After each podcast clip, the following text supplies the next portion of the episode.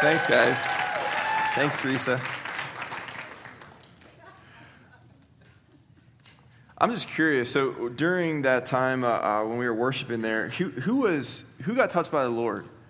I mean, there's a whole room of activity going on there. Can you raise your hand again? Just keep them up for a moment. Look around, you guys. Can we just give God a shout? Come on, Jesus. I mean, when we come together, we're here to celebrate that we're here to celebrate Jesus, to engage with Jesus, and to see what Jesus is doing, and to be like Jesus. And man, when I was walking around the room during worship, I was just so in love with His presence, and I just saw so many people getting touched by the Lord. Who here got so during that time when, when, when God was doing some stuff there? Who got healed of a phys- something of an ailment physically, like something shifted physically for you? Awesome. Can you raise your hands real high? There's a lot of these. So I see them all, but not everyone will. Raise your hands real high. Awesome, awesome. Who feels like God just, you know, shifted your perspective as uh, Pastor Cheryl was kind of sharing about that? Who felt like something, something literally like, like switched, something, something turned there? Raise your hand real high. Come on, Jesus. Come on. And there's a testimony. Your right ear stopped ringing. That was a testimony. No, but that was that the summary of it.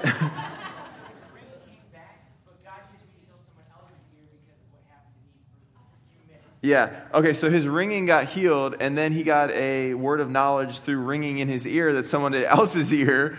Does this make sense? Needed healing. So he prayed, that person got breakthrough, and now his, his ringing's gone. His, his hearing started. Someone, someone, was, someone didn't have hearing and started to hear? Who is that? Can you raise your hand?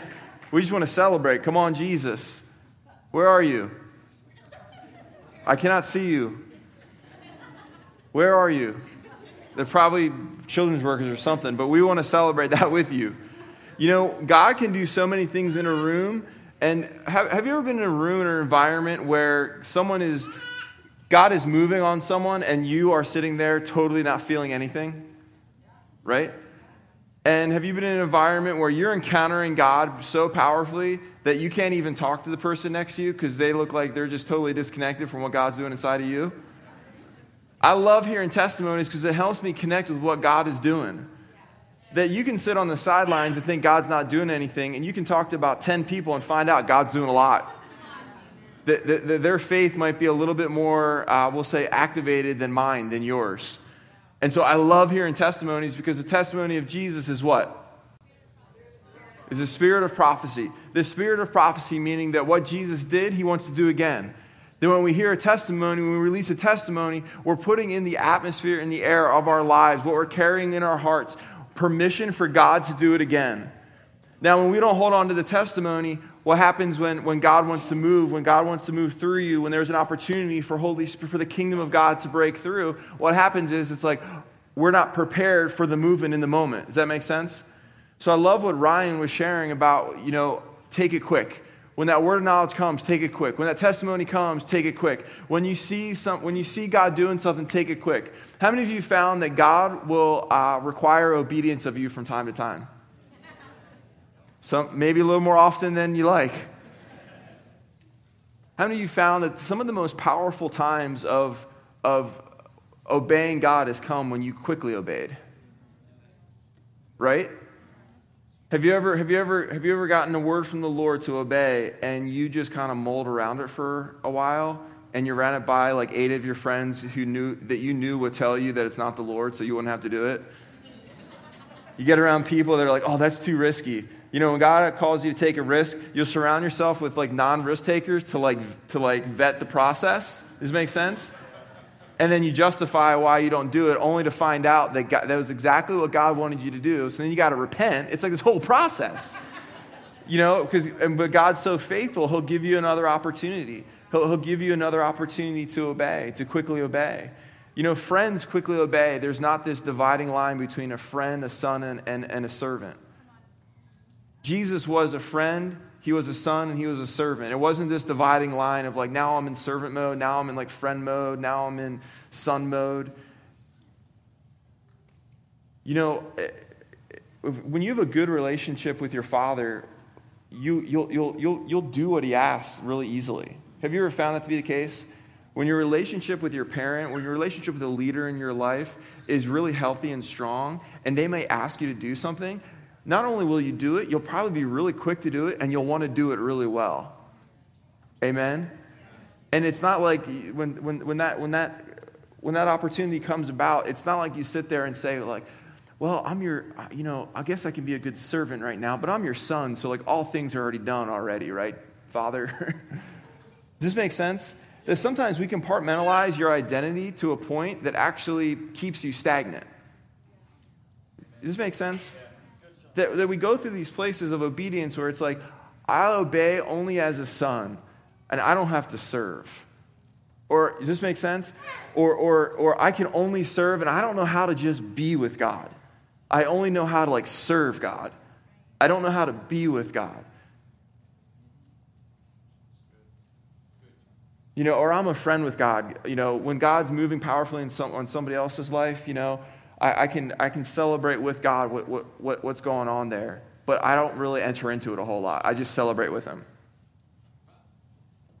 Uh oh, I think I hit a little bit of a nerve there.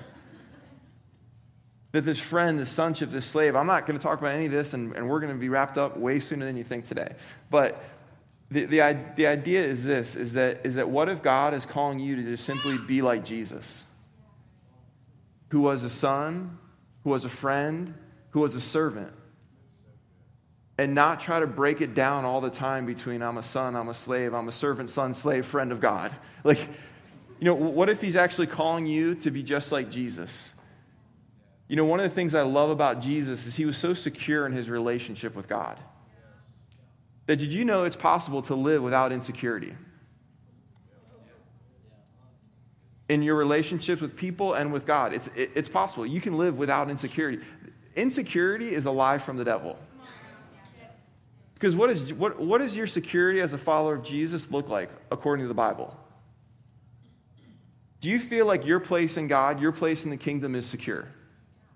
Do you feel like what Jesus purchased was enough to secure your place? Because if that is true, then I have great news for you. You do not have to live and walk with insecurities ruling your inner life. You don't have to live and walk with insecurities being the, the, the filter that you process your life through, your lens through. I don't know why we're talking about that today. It's not at all what I want to talk about. But there's, there's someone in the room, and there's probably a bunch of us in the room right now that need to get this. Does this make sense? And there, there's like a heart shift that God wants to bring because, man, when you can walk without insecurities, you can walk in fullness of life.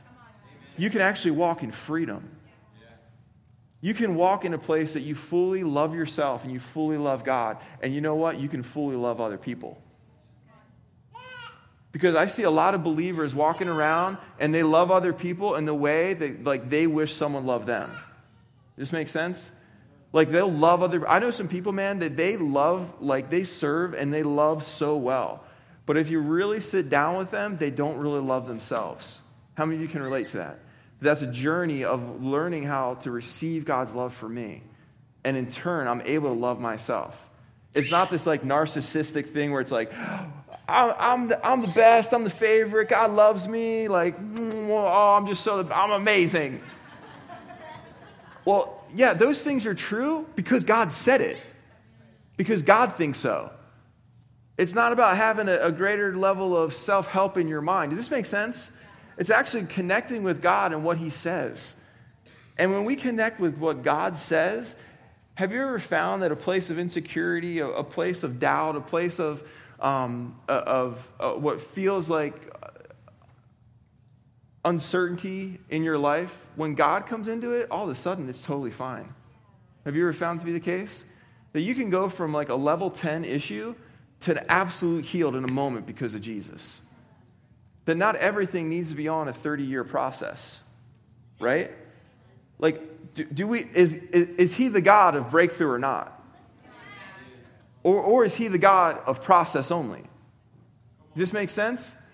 That if he is the God of breakthrough, He's also the God of, if you're a son, you're also a friend. He is the God of breakthrough for the moment that we walk out with Him.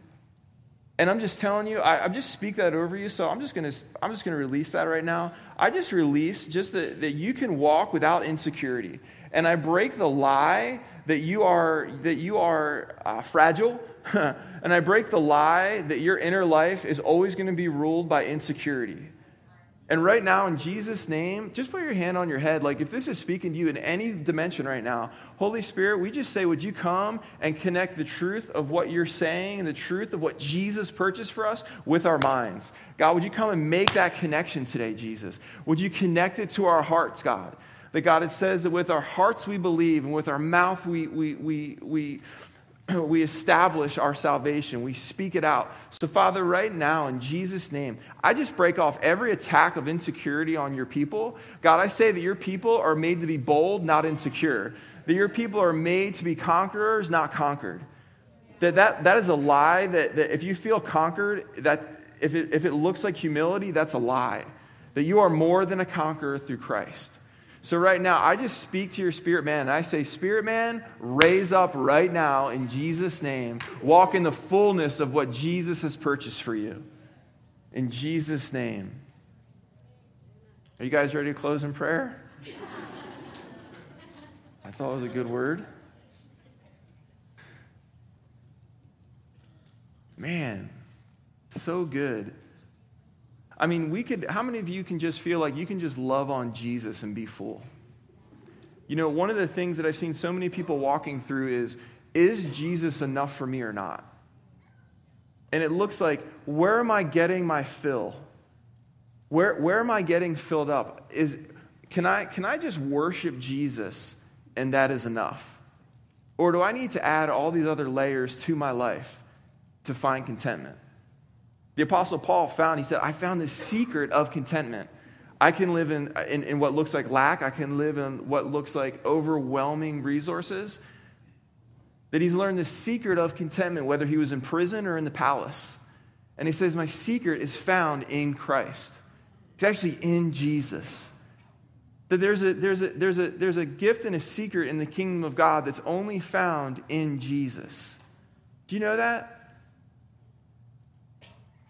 You know, is Jesus enough? I love being in a room like we were today and worshiping. And man, we could just worship Jesus without him doing anything forever.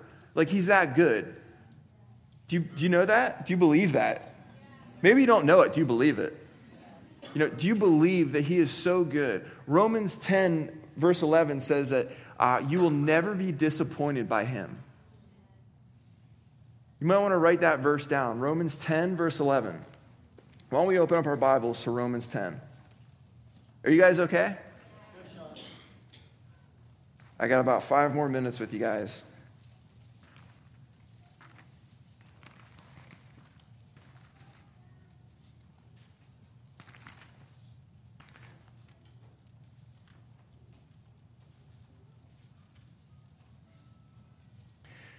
So Romans Romans 10, just verse 11, it says this. This is in the NIV. It says, "As scripture says, anyone who believes in him will never be put to shame." Other translations might read, "Anyone who believes in him will never be disappointed."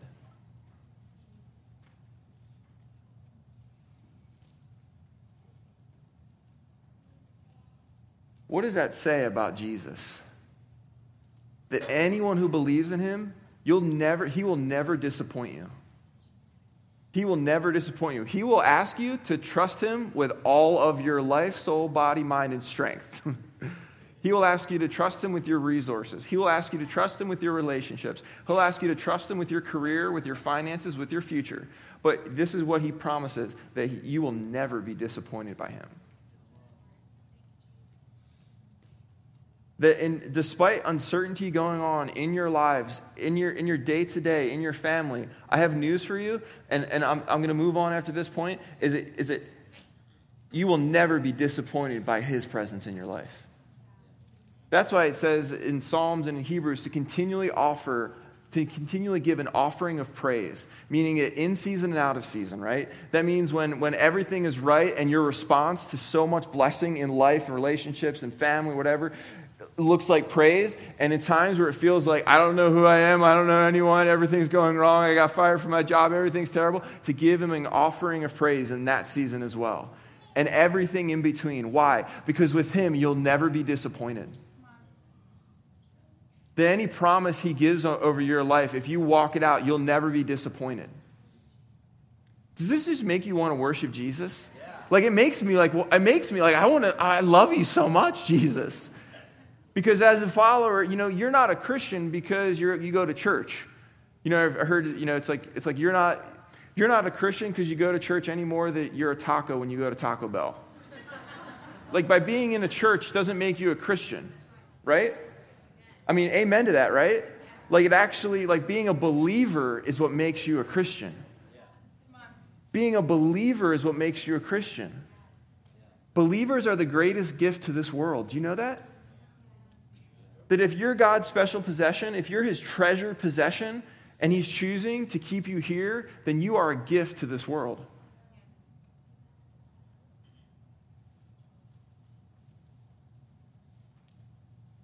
You know, as a believer, your, your, your identity is not that you are here to be like the world. Amen. I think we all we all get that. We all know that. But you are like a shade tree in a field of weeds. You are a tree that can give provision to people around you. You're a tree. Does this make sense? You are literally a place of life in a barren desert in this world. Peter and Paul, they, they liken you to you are a stranger or an alien in exile because your citizenship is with another world. So your citizenship is with another world, meaning when you're here, your day to day is like a foreigner, that you're in exile. So let me give you a word of advice quit trying to be so comfortable. You won't find your landing place here. Does this make sense? That you find your place in the kingdom of God. Where's the kingdom of God? It's in Jesus. That when the Israelites you know, something really interesting happened in the Old Testament is where the Israelites, they were constantly wonder, right? They were, they were wandering in the desert, and then they got to the promised land, and it seems like they kind of kept wandering. Have you noticed that? That they go from place to place, from tribe to tribe, from nation to nation. They're overthrowing it. They're in the promised land. They're kind of continuing to move around and, and, and, and look for a place of rest. That, that's a picture of something. You know, in the Old Testament, they misread what Jesus was like. Right? The Old Testament, we can misread what Jesus is like, and we see that they misread what the Messiah was going to be like. Are you guys with me? I promise three more minutes. That they misread what the, what, what the Messiah, what Jesus was going to be. In fact, some when he came, they thought he was going to be a political leader. Even his disciples are like, okay, yeah, let's, you know, when are we going to overthrow everything and start like Jesus Nation? You know, and, and, and his, he was just like, You don't even know what spirit you're of. You want to throw on fire on people. Like, you don't get it at all. That, that, that the ones who studied him the most missed him. That the rabbis of the day, the teachers of the law, they actually missed him. They misread, they misread him. You know, and, and we see something in Israel that they were always wondering, thinking that there was a land here that would give them rest. And they never found it that even when we went to the promised land, they were still searching. They went to the promised land after being, after being uh, escaping, escaping Egypt with all of the signs and wonders. You guys remember the stories? All these signs and wonders God did to get them out of Egypt, to bring them to, to, to the promised land. Then they get to, to the river to cross into the promised land, led by Joshua,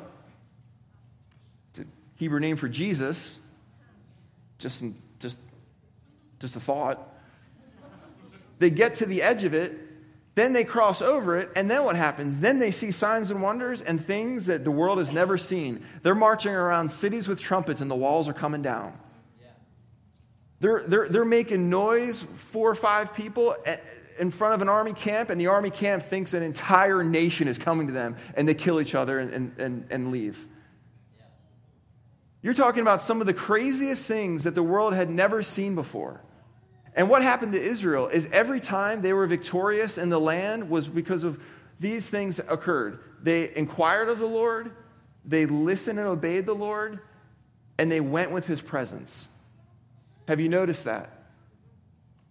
Every time they were defeated in that land is because they didn't listen to the Lord, they didn't inquire, or they did and didn't like his plan and either went early or went late or just messed it up. How many of you can relate? We're in a new covenant with grace. Thank you, Jesus. Or they didn't go with the Ark of the Covenant, meaning his presence. You know, as, as foreigners, as aliens, as, as, as exiles, according to 1 Peter 2, that we're actually called to be restless until we see the kingdom established. But the kingdom is not found in conversation and argument. It's actually found where it says, it says that, that life, joy, and peace in the Holy Spirit. Amen? That's actually in Jesus that the kingdom has come. Meaning this. Where am I going? Is this one point? Is that you are, we are strangers and aliens wandering around, sojourning in this world to release a kingdom that is foreign to this world. And you are the ones who carry the keys of the kingdom as followers of Jesus. And that your kingdom is not one of material place, it's actually one of a person of Jesus. That the kingdom of God breaks in when you have your eyes on Jesus. That your kingdom is not one that is looking for like that next revelation. Does this make sense? Like that next teaching that next thing to like get filled. And believe me i am so hungry for like you know for more of heaven. But if you don't have your eyes on jesus then you're actually not releasing another kingdom. Does this make sense? Like like like jesus is the kingdom that we're carrying. And when we get our eyes on jesus we actually become those foreigners and strangers to this world because the world doesn't know him but you know him that we're not supposed to, to look for a place to settle. We're, look, we're supposed to look for a place where the kingdom is breaking through. That is where our home is. These moments on Sunday mornings, those moments at work, maybe, maybe you're at a group setting, maybe you're on the streets and you're praying for someone. You, you, you have a prompting from the Lord to obey Him. You move with Him. Right there is your home because the kingdom broke in that it actually says that the Spirit has been given as a guarantee, a deposit of the life to come, meaning it's something that is whetting our appetites for more of the kingdom. That His presence actually positions us to want Him more. But our kingdom, the one that we're an ambassador of, according to 1 Corinthians, actually is a kingdom that's established through His presence. And when that kingdom breaks through, that, that place, that, that is our home and we long for the, king, for the kingdom to come. Amen? I'm going to talk in a couple weeks about, uh, about the word. And this weekend, man, we have Brian Simmons coming in. And if you haven't had Brian Simmons come in to your life, like if you, if you haven't been to a conference of his, just get ready.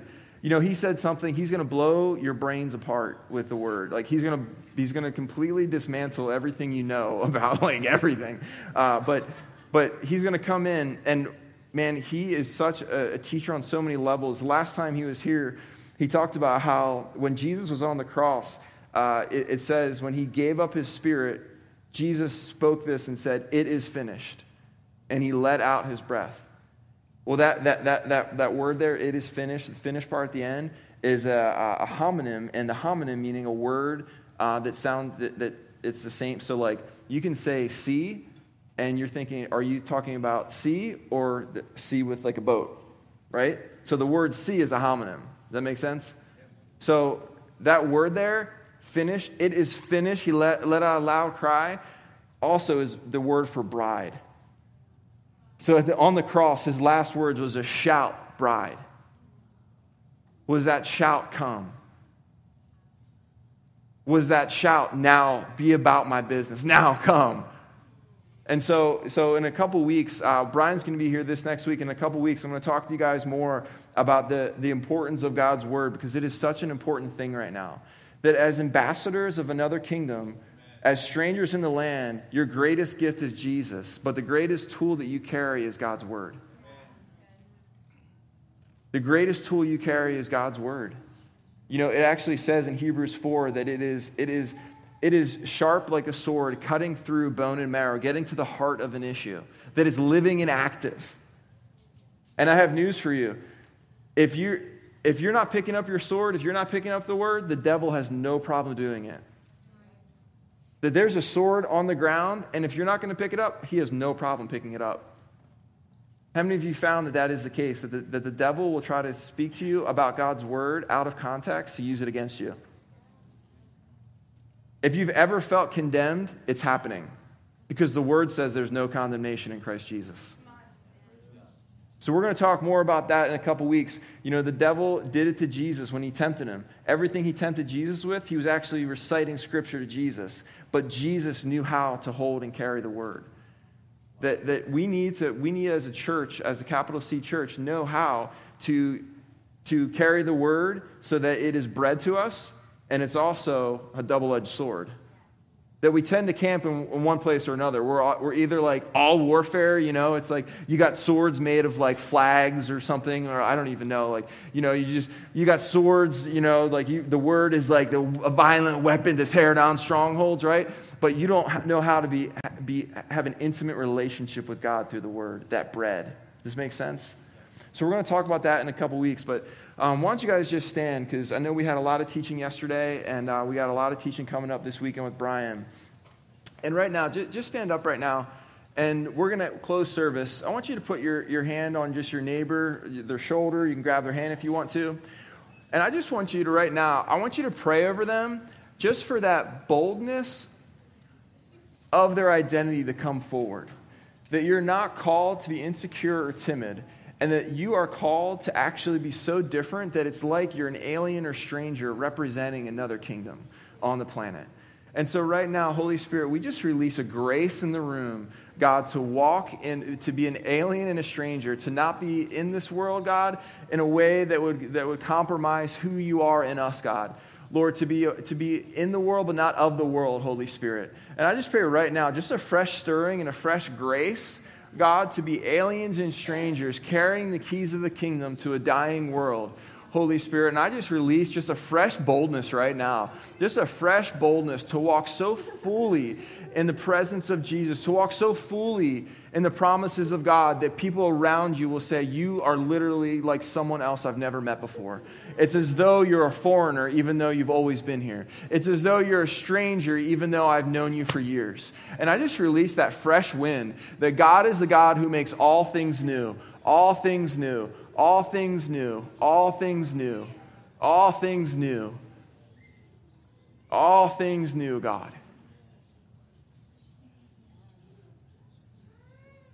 And I want you to just pray over them, just come into agreement that they easily access Jesus. It's a total lie that you have a hard time connecting with Jesus.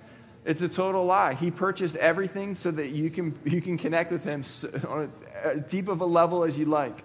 So I just release that over you that you do walk in intimate awareness of His presence and that you connect deeply with Jesus and that you actually carry a fire to see the world to see the revival that heaven is holding, you carry that fire. And I just release a boldness over you to walk in it and to release that because you easily access Jesus. Now put your hand on your heart, the person who needs it the most. And I want you to say, Jesus, I want you to easily access me. Because I can easily access you. And I bless you, Jesus. And I want more of you, Jesus. And I want a little bit more of you still, Jesus. And when you fill me up, I'm going to come looking for more. And when I feel dry, I'm going to come looking for more.